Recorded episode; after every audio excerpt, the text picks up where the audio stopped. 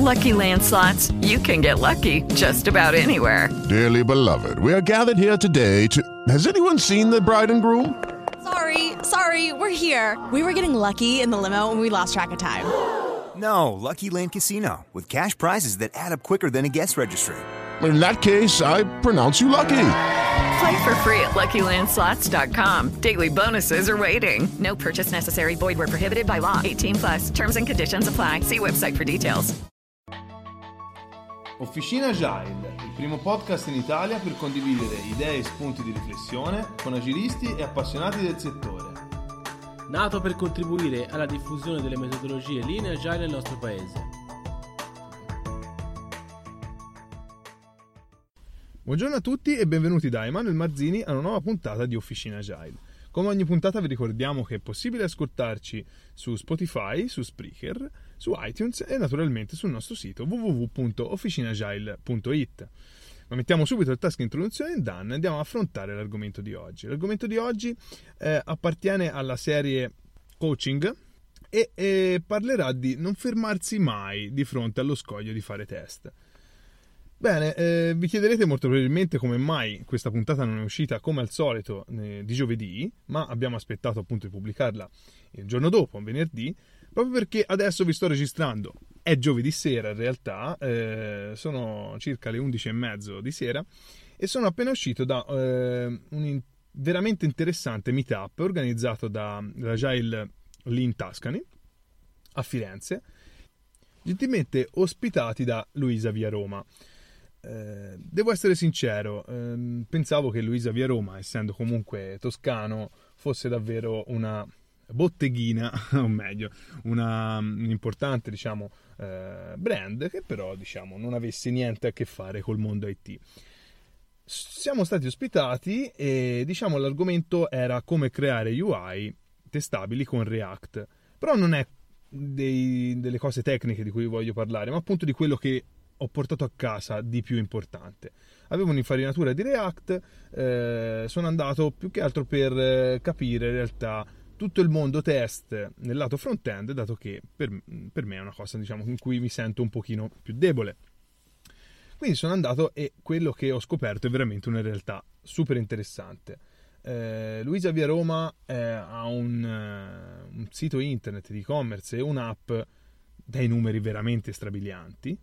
Eh, ma soprattutto quello che mi ha colpito da sviluppatore soprattutto è il team di sviluppo. Il team di sviluppo eh, composto da meno di 20 persone, ma che eh, sviluppano tutto in casa di una competenza veramente, veramente eh, rara da trovare. Il meetup è stato molto interessante perché, diciamo, ci ha spinto un pochino nell'introduzione di React e soprattutto poi come testare i componenti React. La cosa veramente interessante è quello che è venuto fuori, quindi da, dalle piccole retrospettive che facevamo ogni circa 45 minuti, eh, dove guarda caso il, la maggioranza della platea era backendista e si era, diciamo, era venuto qua per passare una serata per vedere un po' cosa fanno questi frontendisti e soprattutto cosa ci vogliono raccontare sotto il lato test. Ho scoperto veramente un, un mondo interessante e quello che mh, è emerso soprattutto dalle opinioni dei, dei backendisti è che si sono ricreduti, si sono ricreduti perché molti pensavano che i test potessero essere fatti esclusivamente lato, mh, lato back-end e quelli lato front-end erano dei test eh, lentissimi eh, che non riuscivano a coprire tante cose, molto fragili, eccetera, eccetera. Quello che ci hanno fatto vedere invece è tutt'altro, tutt'altro e quindi ehm, utilizzando appunto React e gli strumenti che sono a disposizione per testare i componenti React, possiamo veramente eh, arrivare a testare tante cose così come sul backend e instaurando diciamo delle regole della piramide dei test che ci dice che alla, alla base della piramide di test ci sono il, largo te- il più largo numero di test che sono i test di unità che sono quelli più veloci e man mano che si va verso il vertice della piramide i test diminuiscono e diventano anche più lenti Beh, eh, quello che diciamo veramente portato a casa è eh, lo spirito del Boy Scout, perché comunque eh, i ragazzi coinvolti ci hanno detto, come tutti, molto probabilmente non, non, siamo nella situazione in cui possiamo scrivere eh, il software da zero ogni giorno, ci dobbiamo imbattere molto spesso in codice legacy che ha ormai magari 10 anni. E quello che dobbiamo fare appunto è diciamo vivere insieme a questo codice.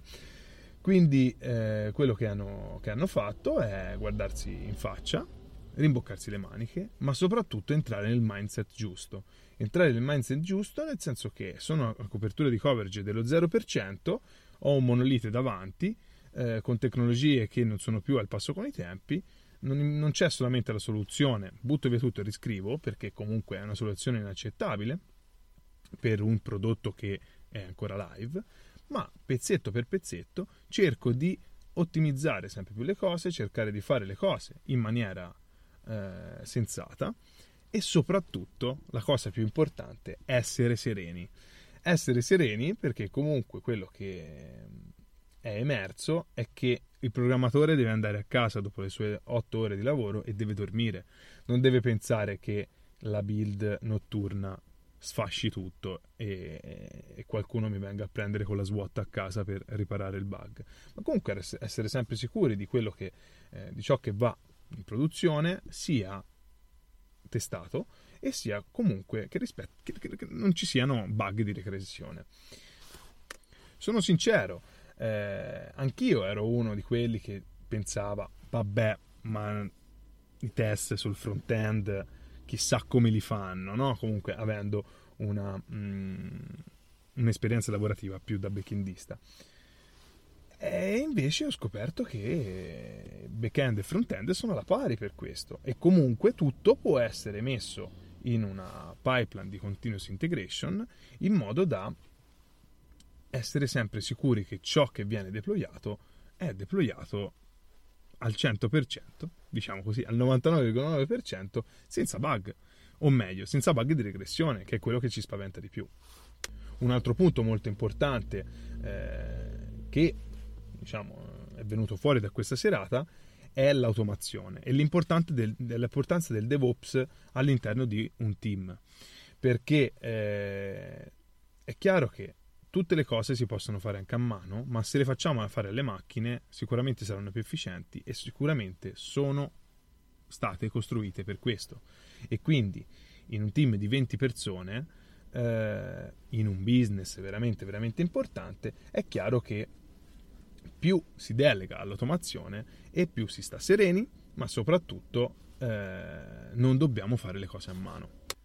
Spero vivamente in una delle prossime puntate di portarvi l'esperienza diretta di uno di questi, di questi ragazzi, eh, perché francamente alle 11.30 la sera eh, non eravamo nella condizione di mettersi a un tavolo e fare un'intervista live. Ma comunque questa serata mi ha sempre, mi ha ancora di più confermato il fatto dell'importanza del networking, dell'importanza del networking anche per noi umili programmatori che magari siamo abituati a stare in uno scantinato 8 ore al giorno eh, fra la polvere, ma in realtà cercare di partecipare a certi tipi di eventi. Io trovo veramente utilissimo questo strumento di meetup, proprio per conoscere nuove realtà, fare due chiacchiere con persone che, no, che non conosci, anche renderti conto che in realtà non fai così schifo come eh, tu pensi e soprattutto quindi è un ottimo strumento eh, per fermarsi a bere un caffè insieme ad una persona che non conosci e magari eh, apprendere due nozioni in più, eh, sentir nominare un tool di cui non avevi mai sentito parlare. Eh, è chiaro che stando sempre con le solite persone, lavorando con le solite persone, è chiaro che se non siamo curiosi eh, di apprendere cose nuove, eh, è chiaro che, e di guardarci intorno, è chiaro che il continuo miglioramento è un po' difficile. Quindi è vero che il continuo miglioramento è sempre importante, ma se lo facciamo sempre fra le nostre mura domestiche e non portiamo mai niente di nuovo, niente da sperimentare, eh, nessuna idea nuova, nessun obiettivo da raggiungere, questa cosa, diciamo, risulta forse un po' noiosa e poi abbastanza difficile. Anche per questa volta siamo arrivati a fine puntata. Eh, mi scuso se, se, la mia voce sembra un pochino stanca, in realtà eh, lo è. Ehm, come sempre vi ricordiamo che eh, è possibile trovarci su qualsiasi social, su Twitter, su LinkedIn, su Facebook, sul nostro canale Telegram, telegram.me slash officinagile e naturalmente sul nostro sito www.officinagile.it. Eh, come sempre siamo alla ricerca di un feedback, bello o brutto che sia, quindi potete lascia- lasciarci una recensione eh, su iTunes, potete mandarci una mail a officinagile.gmail.com, potete contattarci sui social eh, per qualsiasi cosa, per mandarci a cagare, eh, per dirci che stiamo dicendo cose errate, per farci complimenti, per farci delle domande, ma soprattutto anche per darci spunti per nuove puntate. Io vi ringrazio e vi saluto e alla prossima. Ciao!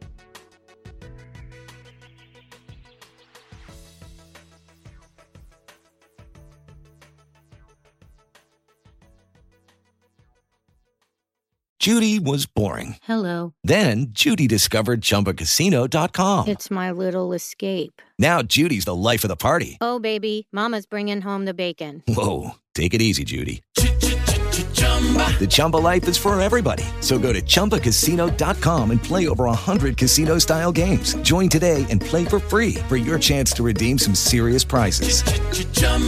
ChumbaCasino.com. No purchase necessary. Void where prohibited by law. 18 plus terms and conditions apply. See website for details.